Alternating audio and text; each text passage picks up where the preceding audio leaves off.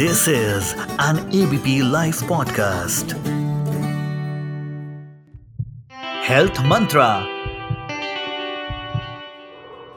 गर्भ निरोधक गोलियाँ ओरल कॉन्ट्रासेप्टिव पिल्स और बर्थ कंट्रोल पिल्स इनका इस्तेमाल होता आ रहा है सिंस 1957 टू प्रिवेंट प्रेगनेंसी नमस्कार दोस्तों, मेरा नाम डॉक्टर नुपुर गुप्ता है और मैं वेल वुमेन क्लिनिक की फाउंडर हूँ आज मैं आपसे बात करूँगी कि इसके नॉन कॉन्ट्रासेप्टिव बेनिफिट्स किन के लिए हैं और कितने प्रभावी हैं।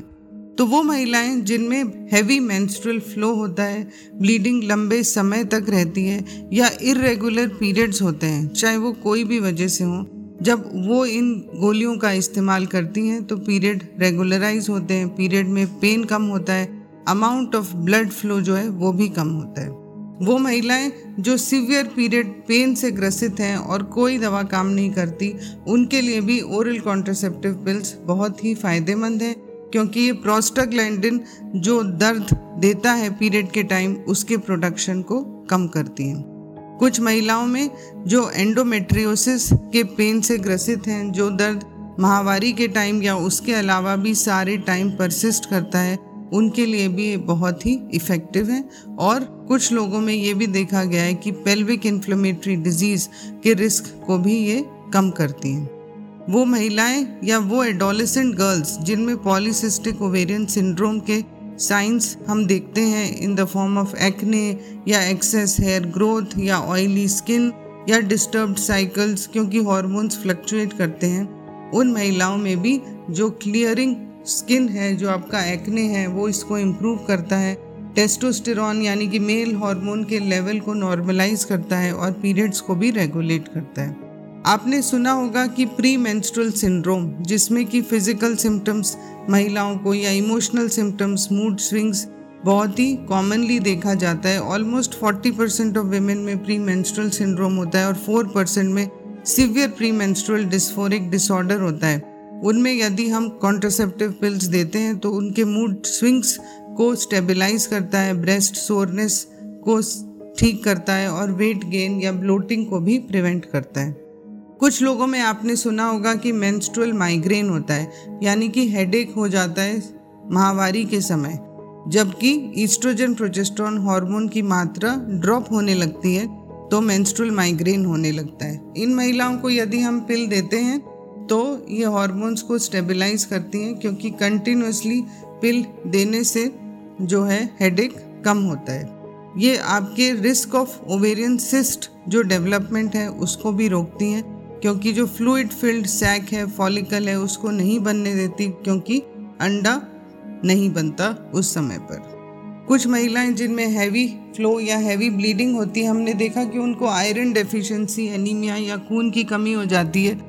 और उससे थकान वीकनेस फटीग होने लगता है, ये उसको भी प्रिवेंट करता है। अगर हम बेनाइन ब्रेस्ट डिज़ीज़ की बात करें फाइब्रो एडिनोमा फाइब्रोसिस्टिक डिज़ीज़ उसकी रिस्क को भी ये कम करता है।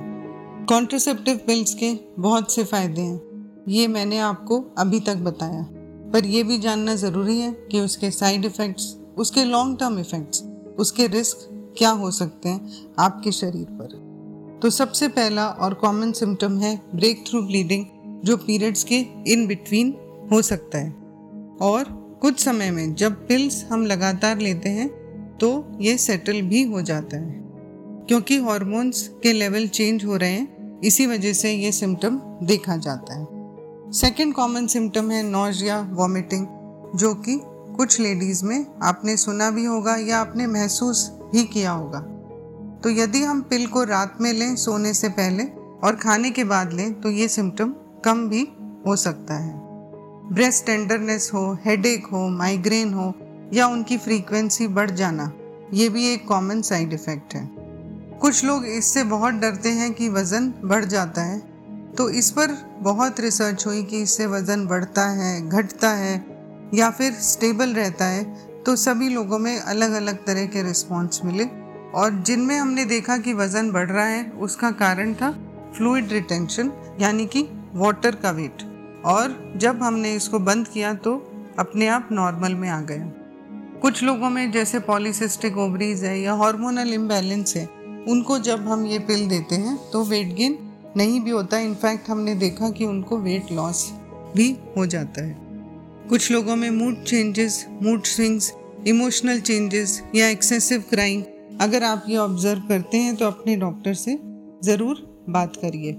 जो लोग लंबे समय तक बर्थ कंट्रोल पिल्स लेते हैं, उनको कभी कभी लाइट पीरियड्स या इवन मिस्ड पीरियड्स होने की संभावना है। यदि आपको भी ऐसा महसूस हो तो आप डिस्कस करिए, अपने डॉक्टर से इन्वेस्टिगेट कराइए कि कहीं कोई और इलनेस हो, कोई हार्मोनल प्रॉब्लम्स हो, कोई और थायराइड प्रॉब्लम हो, जो मिस हो गई हो, उसका कारण जानना आवश्यक है।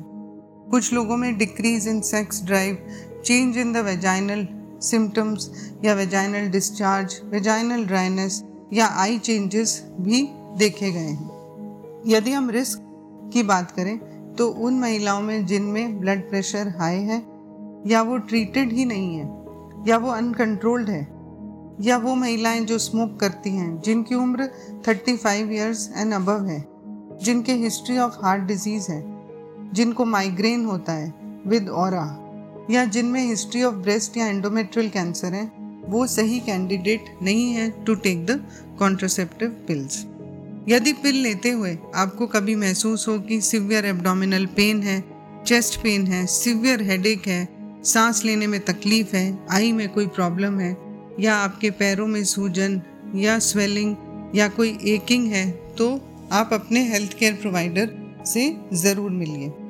तो कुछ कैंसर्स की रिस्क इसके द्वारा बढ़ जाती है, कुछ की कम हो जाती है। जो कम होती है वो है ओवेरियन कैंसर एंडोमेट्रियल कैंसर पर जो महिलाएँ कॉन्ट्रोसेप्टिव पिल्स में हैं, उनको ज़रूर अपना पैप्समियर कराना चाहिए, ज़रूर ब्रेस्ट चेकअप कराना चाहिए। और ये ऐसी चीज़ें हैं जो हमें इग्नोर नहीं करनी है, जिनकी जानकारी हमें होनी चाहिए जब हम कॉन्ट्रोसेप्टिव पिल्स लेने की सोचते हैं, क्या इसके अच्छे फ़ायदे हैं, क्या इसके साइड इफ़ेक्ट्स हैं, क्या इसके लॉन्ग टर्म इफ़ेक्ट्स हैं, किन में ये कॉन्ट्रा इंडिकेटेड है, ये पूरी जानकारी आपको होगी तो आपकी ज़िंदगी अच्छी होगी, आपको साइड इफ़ेक्ट नहीं होंगे और आप इन्फॉर्म्ड होंगे about what is good what is right for you as far as birth control pills are concern thank you This is an ABP Life podcast.